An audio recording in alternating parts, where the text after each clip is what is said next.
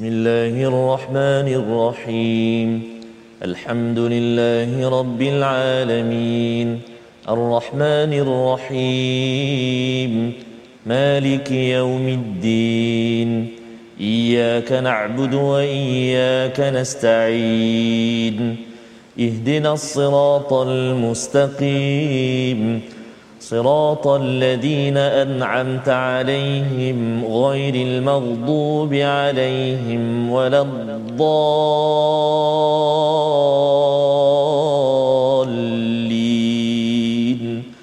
آمين. Assalamualaikum warahmatullahi wabarakatuh. Alhamdulillah wassalatu wassalamu ala Rasulillah wa ala alihi wa man wala syada la ilaha illallah syada Muhammadan abduhu wa rasuluh. Allahumma salli ala sayidina Muhammad wa ala alihi wa sahbihi ajma'in. Amma ba'du. Apa khabar tuan-tuan dan puan yang dirahmati Allah sekalian? Kita bersyukur pada Allah Subhanahu wa taala. Kita berteruskan kita meneruskan pengajian kita My Quran Time baca faham amal pada hari ini untuk kita meneruskan halaman 335 bersama Al-Fadil Ustaz Tirmizi Abdul Rahman. Apa khabar Ustaz? Alhamdulillah Ustaz Fazrul sihat ya. Sihat alhamdulillah. Hampir-hampir kita hijab. Hampir Ustaz ya. Terus insyaallah nak membawa keceriaan Betul. ya kita bersama Al-Quran Betul, Ustaz. sempena dengan uh, surah Al-Hajj Oh, ya. tu tadi bacaan tadi tu macam Syekh Shurim masya-Allah. pasal ada kaitan dengan ayat lagi ni. dengan ayat Menggamit. yang menggamit ya, Ya. betul tak ya bila bercakap tentang Hajj uh, surah Al-Hajj Oh, ini ia adalah satu surah yang me- mengingatkan kepada kita tentang psikologi Allah manusia ya di peringkat antarabangsa Masya itu Allah. adalah latihan penting dan mari sama-sama kita mulakan dengan doa ringkas kita pada hari ini subhanakala ilmalana illa ma 'allamtana innaka antal alimul hakim Rabbi zidni ilma. Ya Allah tambahkanlah keberkatan tambahkanlah kebaikan dengan ilmu yang diperoleh pada hari ini.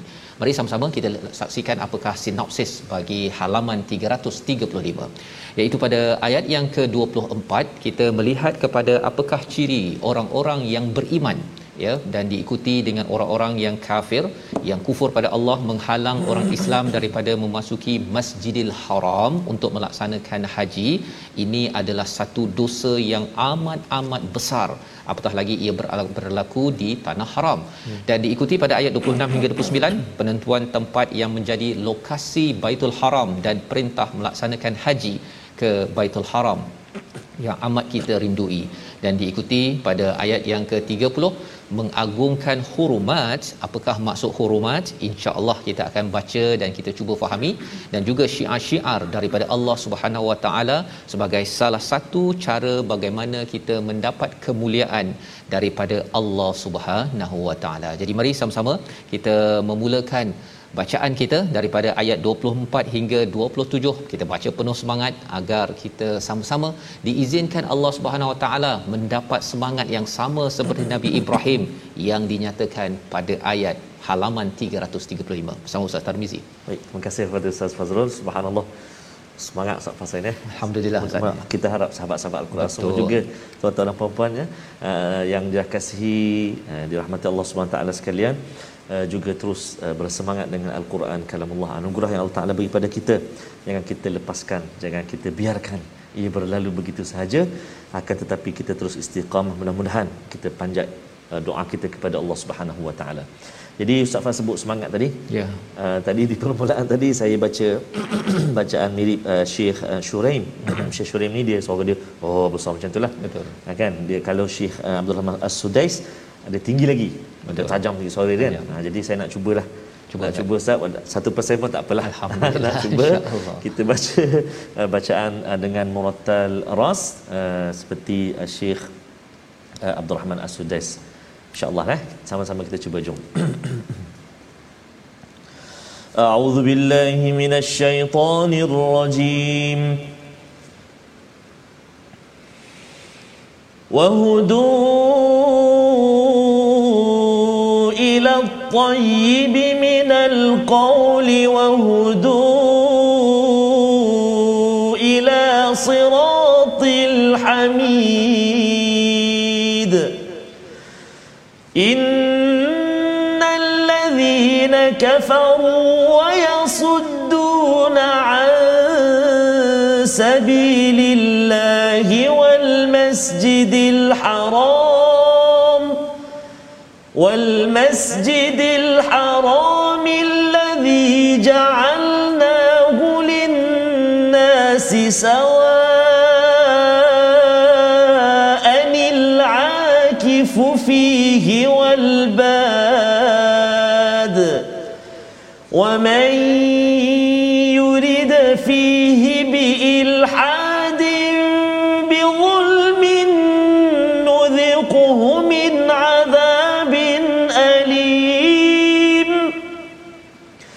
وإذ بوأنا لإبراهيم مكان البيت ألا تشرك بي شيئا ألا تشرك بي شيئا وطهر بيتي وطهر بيتي للطائفين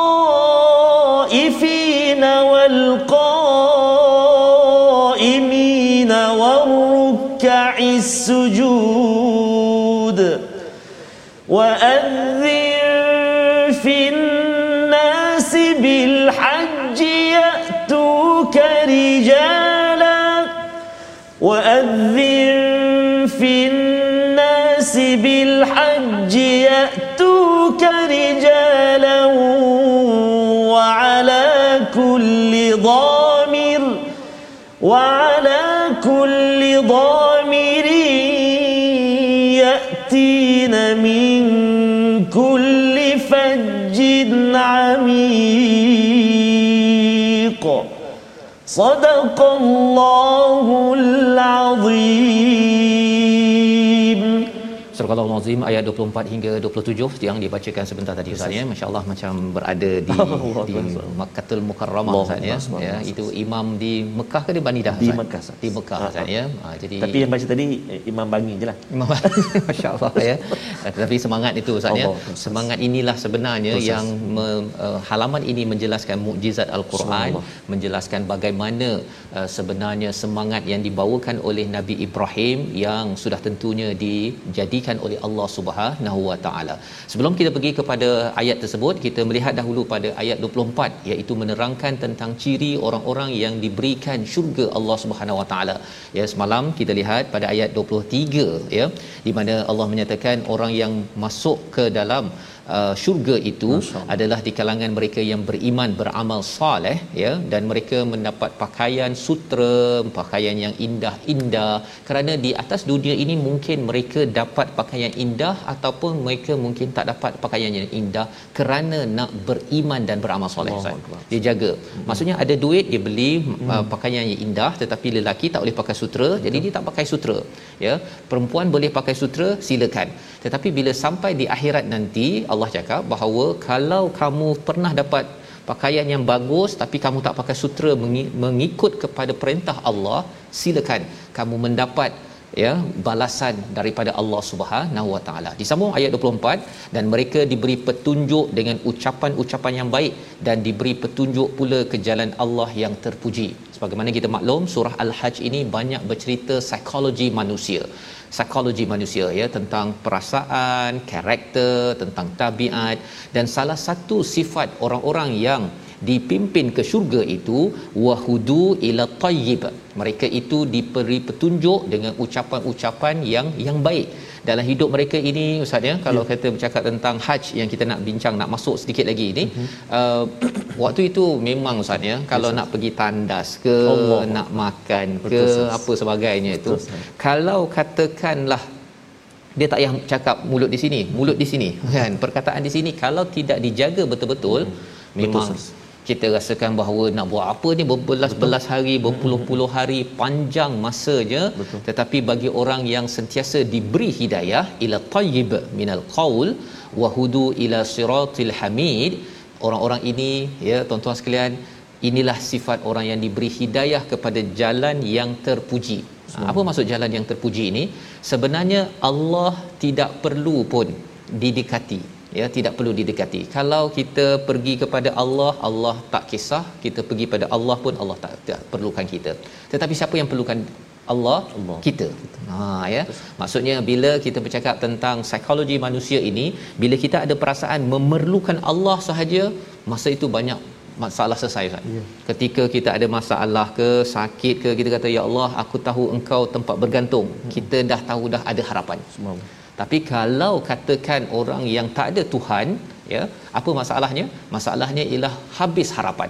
Bila habis harapan, maka seperti kalau kita banjir Ustaz ya. Kalau katakan ada bomba lah, ha. bomba dia call. Uh, encik, encik, saya kami ni dalam satu jam lagi sampai ni, Ha, ya kan? Ha, jadi kita pun ada harapan satu jam ni okey lah. Betul. Tapi kalau dia telefon tit tit tit tit kan. Cik, saya, kami ni akan sampai dalam tit tit habis bateri Ustaz. Allah Ya Allah waktu tu kita kata berapa jam dia Ah, nak sudah. sampai ni? Satu jam entas 10 minit je.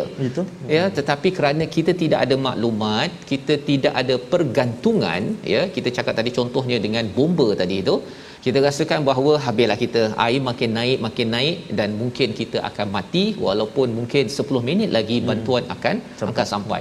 Ketika kita ada masalah ke- keuangan, sakit, kita rasakan macam eh ada ke bantuan sedang sampai tetapi bila kita ada Allah wahudu ila siratil hamid kita menjadi orang yang terpuji kerana kita mendekati jalan Allah yang penuh dengan pujian. Innal ladzina kafaru bagaimana pula dengan orang-orang yang kufur kepada Allah Subhanahu Wa Taala Allah memberi azab ataupun memberi amaran dalam ayat yang ke-25 wa yasudduna an sabilillah apatah lagi mereka menghalang daripada jalan Allah dan Masjidil Haram apatah lagi berada di bumi Masjidil Haram Allah kata uh, ja'alnahu linnasi sawa'anil akifu fihi wal bad.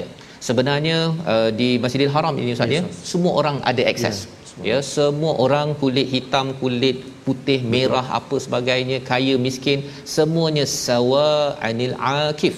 Ya boleh berada di sana fihi wal bad. Ya dan juga orang-orang bad. Bad ini maksudnya orang luar lah Ustaz. Ya. badui ya. Maksudnya orang-orang di yang ceruk rantau macam mana sekalipun boleh ada dekat dekat Mekah, Mekah. tu kan itu sebabnya kalau kita pergi Mekah tu Yes, yes. kalau tanya uh, daripada mana ha kan kalau kita tanya daripada mana kita dengar nama tempat yang tak pernah kita dengar Betul, Ustaz. Ustaz. Betul, Ustaz. ceruk mana bukan sekadar ceruk Tok Kun ya tetapi ceruk-ceruk yang berada di mana sekali pun Betul, Ustaz. boleh ada berada di sana. Pasal apa? Ha, dia ada kaitan dengan ayat sebentar lagi, hmm. ya.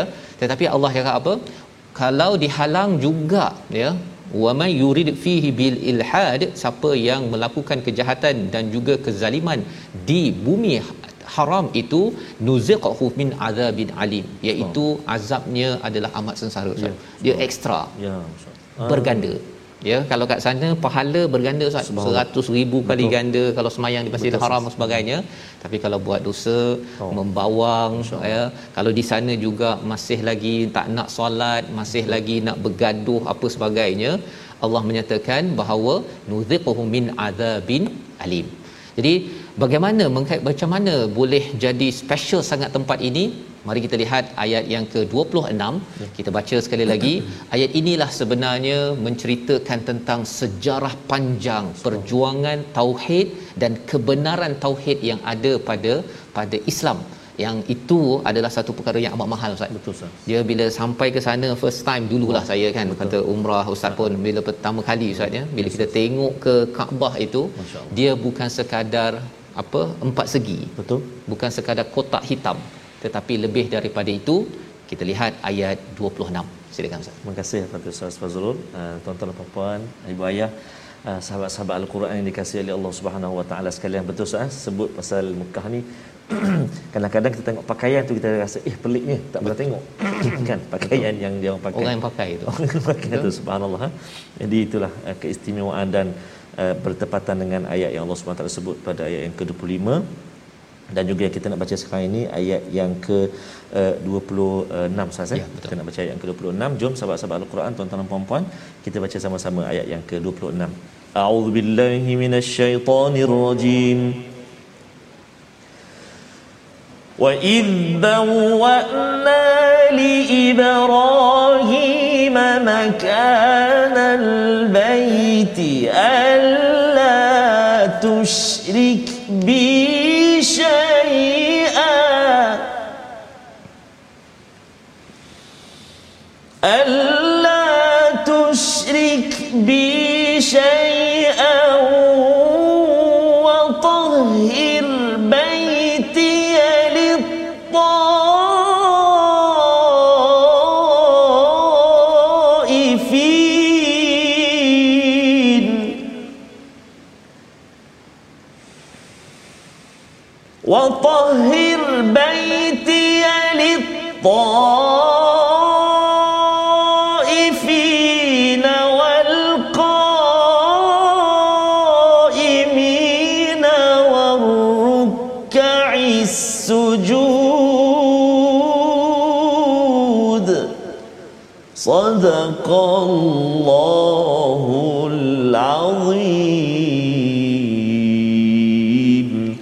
Surah Al-Azim ayat 26 dan ingatlah ketika kami tempatkan Ibrahim di tempat Baitullah dengan mengatakan janganlah engkau menyekutukan aku dengan apapun dan sucikanlah sucikanlah rumahku bagi orang-orang yang tawaf dan orang-orang yang beribadah dan orang-orang yang rukuk dan sujud.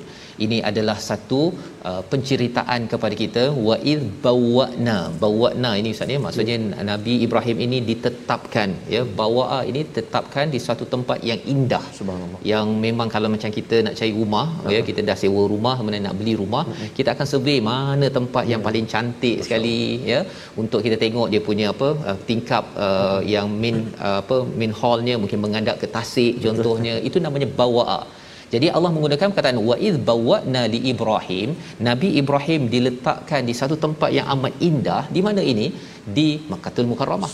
Dan kita kena ingat bahawa ketika ini ialah Nabi Ibrahim Makkahul Mukarramah itu wadi Ustaz. Ya. Lembah yang tak ada pun tasik ke Betul. sungai ke ya. tapi Allah menggunakan perkataan bawwa'na. Bawwa'na ya. Tak ada apa-apa, tak ada bangunan, tak ada clock tower, tak ada Masjidil Haram yang ada sekarang tak. Kalau nak cakap tak cantik tak cantik lah Ustaz ya. Tapi Allah gunakan perkataan bawakna ini ia adalah sebagai satu sebagai satu pemberitaan bahawa Nabi Ibrahim walaupun kamu berada di tempat yang tidak ada apa-apa air tak ada apa sebagainya ini tempat bawakna subhanallah dan sekarang memang Ustaz oh, subhanallah kan kita boleh pilih hotel mana Betul. yang kita nak dan kita boleh lihat orang sedang bertawaf yeah. orang sedang rukuk sujud. Suatu masa dahulu itu tidak berlaku tetapi kerana keimanan. Nabi Ibrahim makanal bait alla tusyrik bi syai'a. Misi utamanya adalah untuk tidak mensyirikkan Allah dan membersihkan baitiya taif ya iaitu baitiya taifin ini bersihkan daripada orang-orang yang uh, tawaf itu daripada segala syirik ya. jadi nak ceritanya ialah bahawa Makanal bait ini bukannya Nabi Ibrahim yang bina Ustaz. Dia asalnya itu sudah ada sejak Nabi Adam lagi. Ya, Nabi Ibrahim hadir ini kalau dalam surah Ibra, eh, dalam surah Al-Baqarah itu yarfa'u. Betul. Dia naikkan saja, dirikan saja, ya. Ha, yang kita tengok Kaabah ini didirikan ini ketika zaman Nabi Ibrahim didirikan didirikan ya bukannya baru nak bina asalnya ini daripada Nabi Nabi Adam alaihi salam. Apa kaitannya? Apa kepentingannya? Maksudnya daripada Nabi Adam kepada Nabi Ibrahim kepada Nabi Muhammad kepada zaman kita ini ini lambang yes. satu tauhid yang sama. Subhanallah. Sejarah panjang ianya bukannya dibuat-buat bukannya boleh eh, hari ini saya nak buat satu agama dan terus bina Kaabah buatlah bangunan empat segi tak. Ia adalah satu sejarah yang panjang agar kita yakin ketika tawaf ketika kita solat kita rukuk sujud ini ini agama yang bukannya kaleng-kaleng. Oh. ha ya bukannya agama yang eh, ini rasanya lebih kurang je kot macam agama Kristian ke Yahudi ke tidak. Maka apakah yang dibuat oleh Nabi Ibrahim? Ha, ayat 27 Nabi Ibrahim pakai Facebook ke buat announcement? Kan? Ya ketika berada di di Mekah itu tidak Nabi Ibrahim kata apa? Ataupun uh, apa yang di, di, di, disuruh oleh Allah? Wa'adzin. Ya serulah finnas bil hajj untuk untuk haji ini maka akan datanglah manusia dengan berjalan kaki. Wa ala kulli damir. Dengan unta yang kurus. Ada dua maksud kat situ ustaz ya. Awalnya untanya gemuk tapi pasal perjalanan panjang, panjang sangat jadi kurus. Sampai ke Mekah kerana perjalanan ini panjang. Ada yang satu lagi menunjukkan bahawa unta-unta yang kurus ini hmm. bukan unta yang tidak kuat Ustaz. Hmm. Unta yang tough. Pasal kalau yang tough tu dia dia fit dia boleh jalan hmm. lebih laju lagi. Ini unta yang akan digunakan yatina min kulli fajj iaitu daripada seluruh penjuru alam amiq iaitu maksudnya adalah sesuatu yang amat amat jauh sekali. Jadi ini nak menunjukkan bahawa Allah suruh je Nabi Ibrahim buat kerja tetapi Allah buat segala-galanya. Ya dan kesannya apa sekarang orang? Betul rapat-rapat mendaftar Rapat-rapat. kerana Betul, apa? Kerana Nabi Ibrahim buat Subhanallah. kerja dan ini nak menunjukkan pelajaran pada kita. Dalam hidup kita ini kita buat kerja kita tuan-tuan. Kita ajak anak kita ajak kawan kita. Yang akan menyahut seruan itu adalah hati-hati yang dijentik oleh Allah bukan kita yang bertanggungjawab. Membawa kepada perkataan pilihan kita pada hari ini kita saksikan iaitu akafa iaitu menetap ataupun diam ini sembilan kali disebut di dalam al-Quran. Dan inilah perkataan yang kita lihat sebentar tadi pada ayat yang ke-25 al-akif ya iaitu mereka yang yang menetap di dalam Masjidil Haram ataupun yang datang daripada luar semuanya ada akses yang sama rata tanpa diskriminasi ke bumi Makkatul Mukarramah ya. Syaratnya adalah tauhid pada Allah Subhanahu Wa Taala jika itulah semangat yang ada pada ayat 25 itu yang Allah terangkan. Ia adalah semangat untuk kita tuan-tuan. Makin kita ini menjadi pak haji dan juga mak hajah jangan diskriminasi orang lain. Ya. ya jangan pilih-pilih ini orang Melayu okey dia lebih sikit. Dia ni orang Cina dia orang Cina. Hmm. jangan dipandang begitu. Kerana apa? Kerana jangan dipandang oh ini orang lelaki oh ini orang perempuan. Semua diskriminasi itu adalah suatu perkara yang dihapuskan di dalam seorang individu yang sudah pun patut yang sudah sampai Masjidil Haram ataupun yang sentiasa menghadap kiblat kepada Masjidil Haram pada setiap pada setiap hari. Kita berehat sebentar, kita kembali semula dalam My Quran Time, baca faham aman insya-Allah.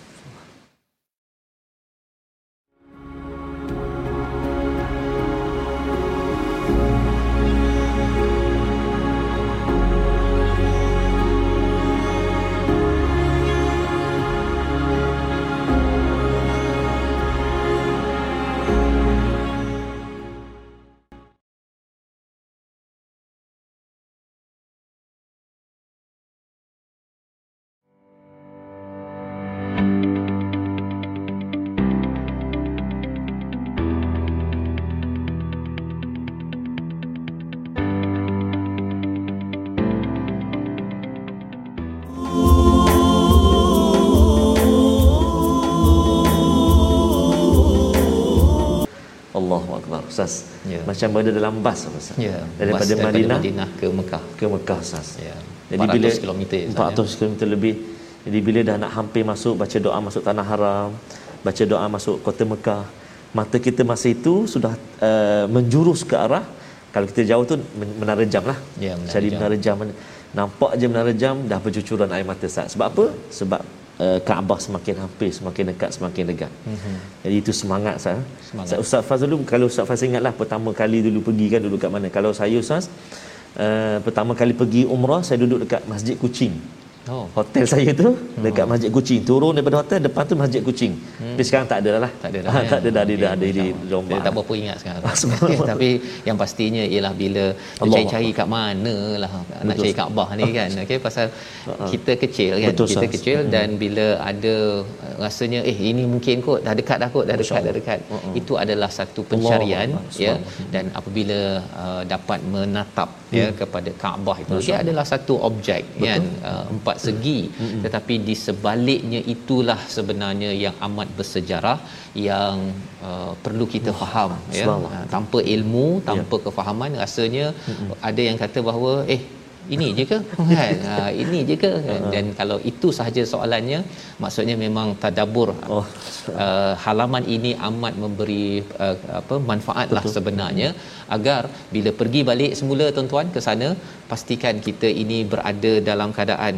Contohnya kalau bercakap tadi hmm. tentang rijalan wa ala kulli damir yati naka min kulli faujin amiq itu adalah tanda bukti kebenaran daripada ayat 27 bahawa eh saya ini datang daripada mana-mana ya untuk satu lembah yang sebenarnya tidak ada apa-apa selama selama ini.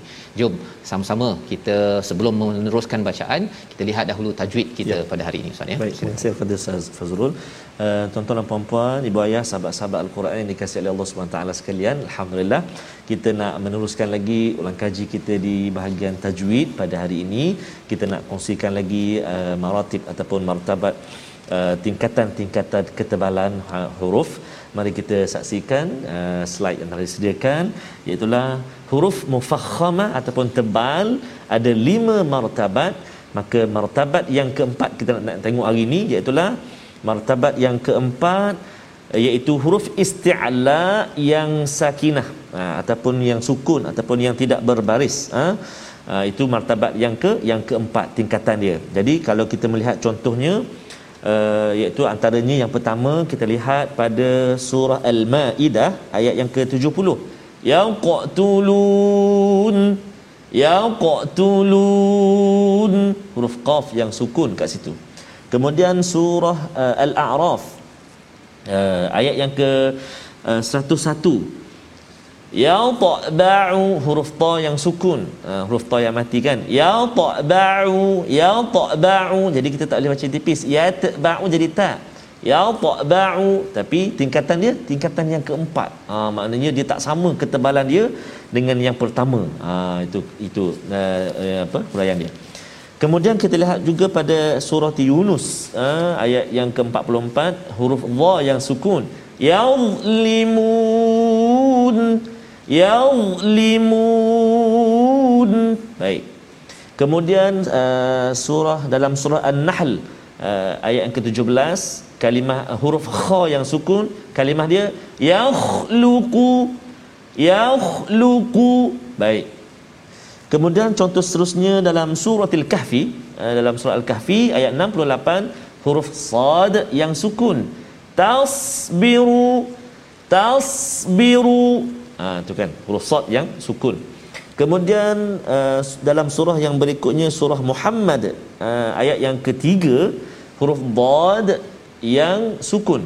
Ya ribu ya ribu ya ribu dan juga dalam surah Al-Fath uh, ayat yang ke-14 huruf ghain yang sukun ataupun ghain yang mati tidak berbaris iaitu kalimah dia yaghfiru yaghfiru ha, jadi itu kita ada uh, enam ataupun tujuh uh, contoh yang kita kongsikan dengan uh, tuan-tuan dan puan-puan sahabat al-Quran. Uh, tingkatan yang keempat huruf-huruf yang tebal. Iaitu huruf isti'la. Huruf isti'la yang mana pula? Ustaz. Huruf isti'la yang tujuh tu kan? Khussa dawtin qiz ada tujuh huruf. Khussa dawtin qiz ada tujuh huruf itu key dia. Nanti boleh tengok balik kan? Ha, tujuh huruf ini yang berada dalam keadaan sukun ataupun dalam keadaan sakinah mati ya. Jadi tingkatan dia tingkatan yang ke empat selamat mencuba dan selamat uh, baca depan guru-guru insyaallah. Wallahu alam. InsyaAllah terima kasih ucapkan pada Ustaz Amizi ya untuk kita sama-sama uh, melihat balik uh, kepada Betul. tajwid kita cara nak membaca Ustaz ya. ya dan uh, membaca al-Quran ini dia memberi semangat sebenarnya Betul, kalau kita uh, tengah tak berapa sihat tu dia baca dia macam bunyi pun oh. kalau huruf uh, qalqalah tu dia tak cukup qalqalah dia masuk qalah je Ustaz. Kan? Jadi yeah. uh, dia bila dengar balik orang lain baca oh dia akan oh, me, me, apa dia menyentakkan balik ya untuk semangat kita. Oh, itu peranan. Kalau tak dapat baca Quran hmm, ketika hmm. sakit ialah dengar Quran. Allah dengar Quran menjadi syifa eh? menjadi syifa ya kerana uh, de, apa dia hentaman-hentaman Betul. perkataan itu hmm. dia menaikkan semangat kita berbandingan kita pun hmm. layu layan dia dah lah kemudian kita kata boleh ke sembuh macam tu kan. Hmm, Allah, kita dengar itu itu sebabnya bila waktu hmm. uh, tak berapa sihat hari itu yeah. dengar my Quran time ustaz baca ustaz Tirmizi baca dia oh, oh rasanya no way. Oh bangkit. Ha, yang itu penting untuk kita selalu bersama dengan hmm, al-Quran. Makhraj betul Ustaz ya. Makhraj betul. betul. betul. Kalau kita makhraj tak betul, dengar ha. daripada sumber yang yang betul, ia akan me- membangkitkan semangat kita itu sendiri. Baik. Kita nak menyambung daripada ayat 28 hingga ayat 30 daripada ayat daripada halaman 335. Apakah objektif datang daripada jauh dekat makcik kampung kumpul Allah 10 sen 10 sen duit toreh getah Masya mengapa sampai nak pergi ke haji ini kalau pertanyaannya itu jawapannya ada pada ayat 28 kita baca bersama Ustaz Tarmizi. Baik, terima kasih kepada Ustaz uh, Fazrul. Ayahanda dan bonda tuan-tuan dan puan-puan muslimin dan muslimat uh, rahimakumullah. Uh, betul Ustaz uh, di, kita kadang kalau kita tengok ish rasa macam tak larat masa nak pergi tu dekat airport dekat KLIA tu mm-hmm. eh makcik ni nanti larat tak ni? Contoh kan. Betul. tengok nanti dekat sa'i dia paling laju. Betul, bacakan rabbil fir warham wa'fu wa takarram wa tajawaz amma ta'lam innaka ta'lamu ma la na'lam innaka antallah al-a'azzul akram. Pak cik yang kita tolong bawa beg dia tu. Dia laju lagi pada kita dekat Betul. lampu hijau tu. Betul. Allah akbar. Maksudnya semua bersemangat dan Allah SWT beri kekuatan. Dan tuan-tuan kita sama-sama azam dan kita niatkan doa kita ya Allah jemput kami kembali lagi uh, untuk kami bertawaf di Kaabah. Uh, dan pastinya Ustaz saya rasa lah Ustaz sahabat-sahabat kita yang ikuti My Quran Time tapi bersama dengan Al-Quran bila pergi akan apa memori-memori ingatan ketika kita belajar tu dia akan datang. pupuk masa. Subhanallah mudah-mudahan Ustaz amin ya jadi insyaallah. Baik kita sambung bacaan kita. Ayat yang ke-28 sehingga 30 kita cuba dengan uh, baca dengan uh, bacaan murattal hijaz pula eh insyaallah. A'udzu billahi minasyaitonir rajim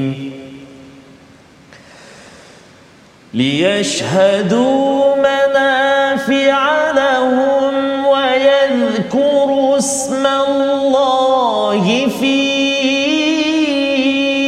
أيام معلومات.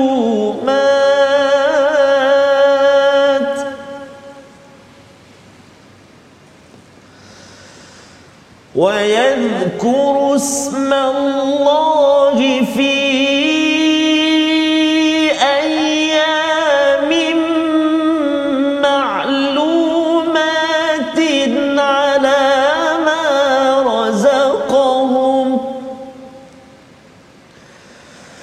ويذكر اسم الله في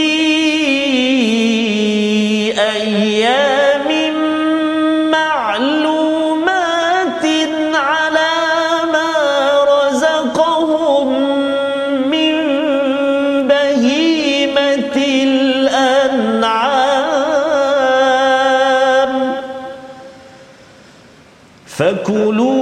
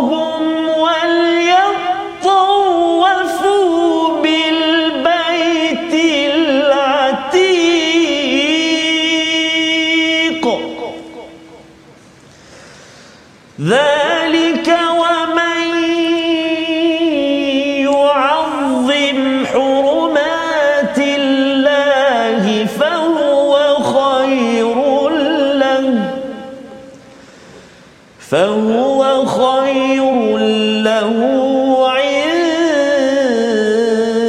ربه. وأحلت لكم الأنعام إلا ما يتلى عليكم. فاجتنبوا الرجس من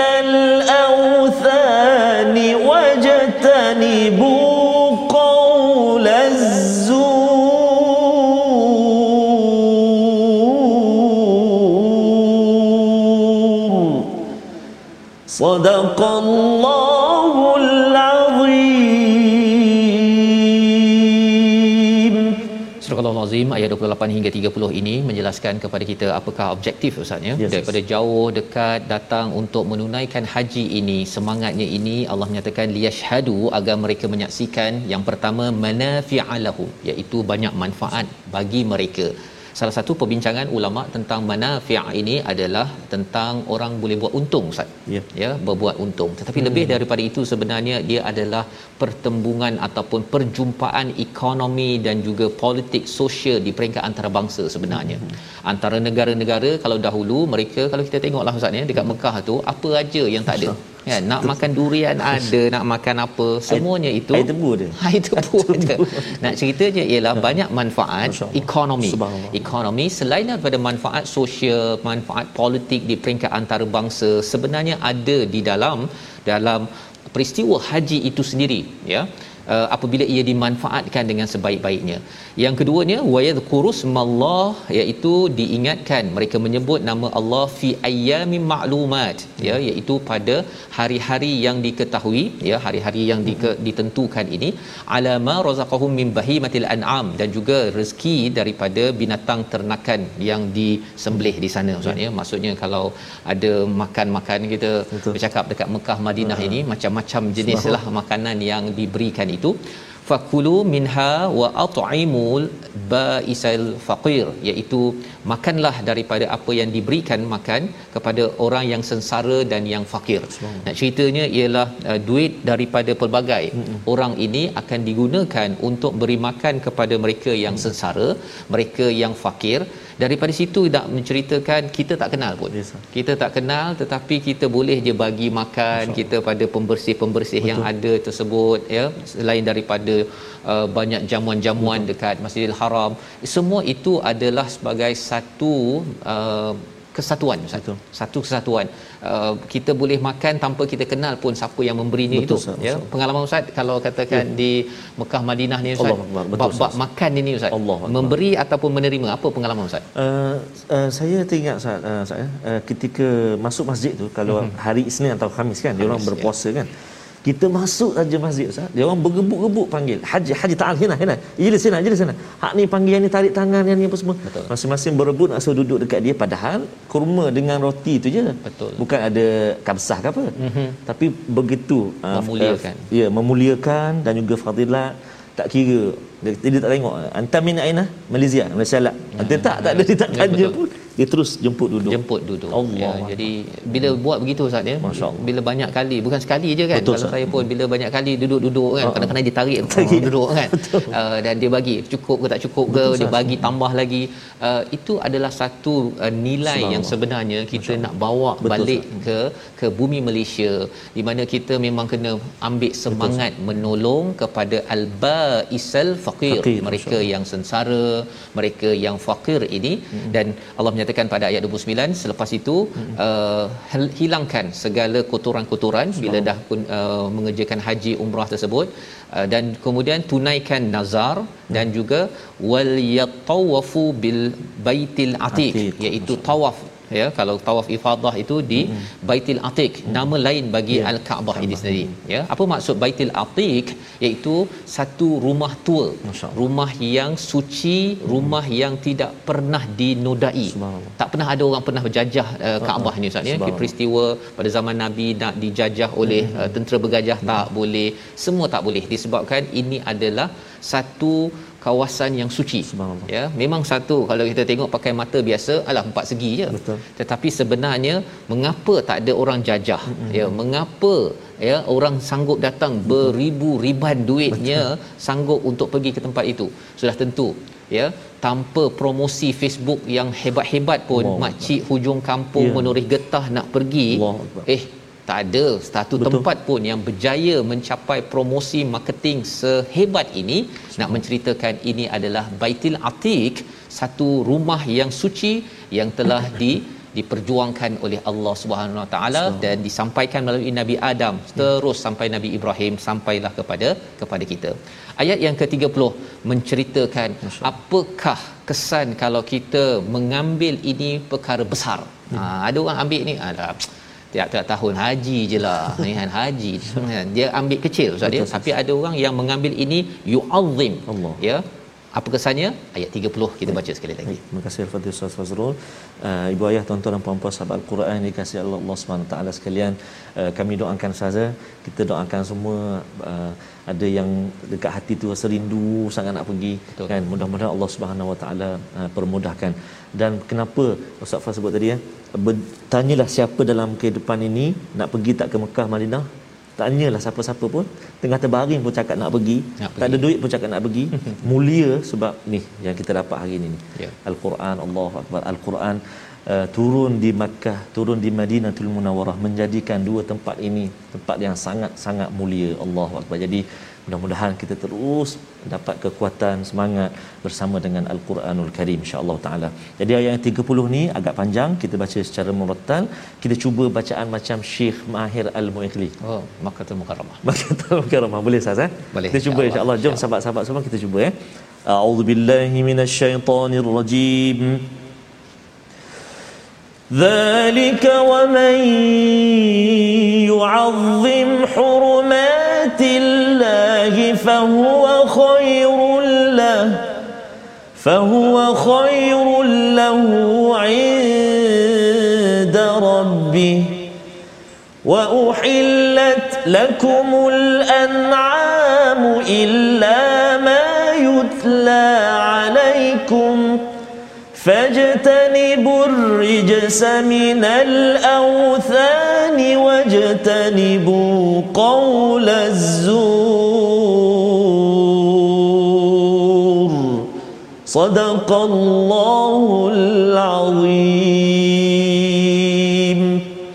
Al-Azim demikianlah perintah Allah dan barang siapa mengagungkan apa yang terhormat di sisi Allah maka itu lebih baik baginya di sisi Tuhanmu dan dihalalkan bagi kamu semua haiwan ternak kecuali yang diterangkan kepadamu keharamannya. Maka jauhilah penyembahan berhala yang najis itu dan jauhilah perkataan dusta. Allah menjelaskan pada ayat awal ini zalika waman yu'azzim hurumatillah fahuwa khairullah inda rabbih ya. Ini adalah satu perkara yang amat baik di sisi Allah. Siapa yang ada perasaan apa tuan-tuan perasaan yang sekarang tuan-tuan rasa hmm. yu'azzim rasa ta'zim kita rasa ya Allah Mekah ya Allah bila ya Allah ya. Ada yang dah tengok balik gambar ya ataupun yang teringat balik ataupun ya Allah mengapalah aku ni tak dipanggil lagi ya, ya. Allah. Dia dah ada tapi terdetik itu hmm. ustaz ya.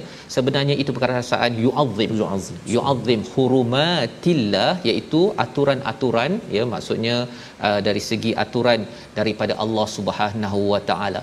Perkara ini penting ya kerana perasaan ini bagi setengah bahagian setengah manusia ya. Ustaz dia rasa macam apa aku kisah ha ya apa aku kisah itu adalah satu tanda bahawa mesti ada sesuatu yang tidak kena hmm. terutama bab hidayah yang kita bincang pada ayat 24 awal halaman ini yang kita mohon pada Allah Subhanahu Wa Taala Allah izinkan kita Amin. ikut peraturan-peraturan ini ada perasaan-perasaan ini kerana perasaan yang baik ini datang daripada hidayah ila tayyib yang Allah nyatakan pada ayat 24 awal halaman halaman ini. Membawa pada resolusi kita pada hari ini kita saksikan iaitu yang pertama berdoa agar Allah limpahi hidayah kepada kita dipimpin dengan cahayanya hingga ke syurga pada setiap masa yang pertama yang kedua kita bina niat dan mengambil semangat haji mengambilnya sebagai satu perkara yang amat penting dalam hidup kita latihan tahunan ataupun latihan antarabangsa umat Islam.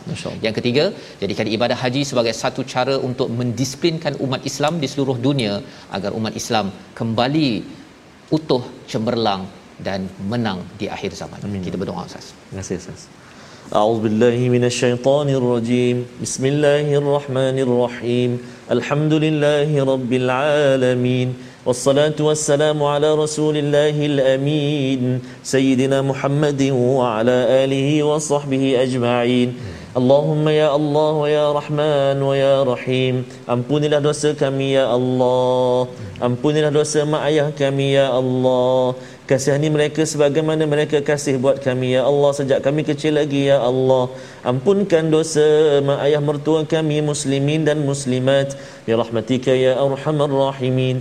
Ya Allah ya Tuhan kami kurniakan kesempatan buat kami ya Allah untuk kami menjejakkan kaki kami kembali ke tanah harammu ya Allah Makkah dan juga Madinah Al-Munawwarah juga Al-Aqsa ya arhamar rahimin Ya Allah ya Tuhan kami permudahkan kami ya Allah permudahkan kami ya Rahman perkenankan doa kami ya Arhamar Rahimin Ya Allah ya Rahman wa ya Rahim kurnia kesembuhan buat sesiapa juga yang saat ini sedang dirawat ya Allah jauhkan kami lindungi kami daripada wabak ini ya Arhamar Rahimin وصلى الله على سيدنا محمد وعلى آله وصحبه وبارك وسلم والحمد لله رب العالمين تقدر الله منك. Amin ya rabbal alamin. Moga-moga Allah mengabulkan doa kita Ustaz ya agar dijemput menjadi tetamu Allah dengan semangat yang kita ambil ya. meneruskan legasi Nabi Adam, Nabi Ibrahim alaihissalam.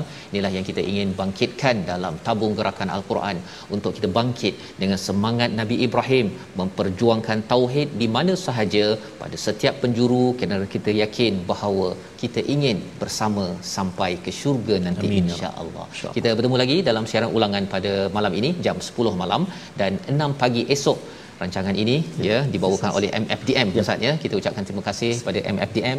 Terus bertemu lagi My Quran Time baca faham aman insya-Allah.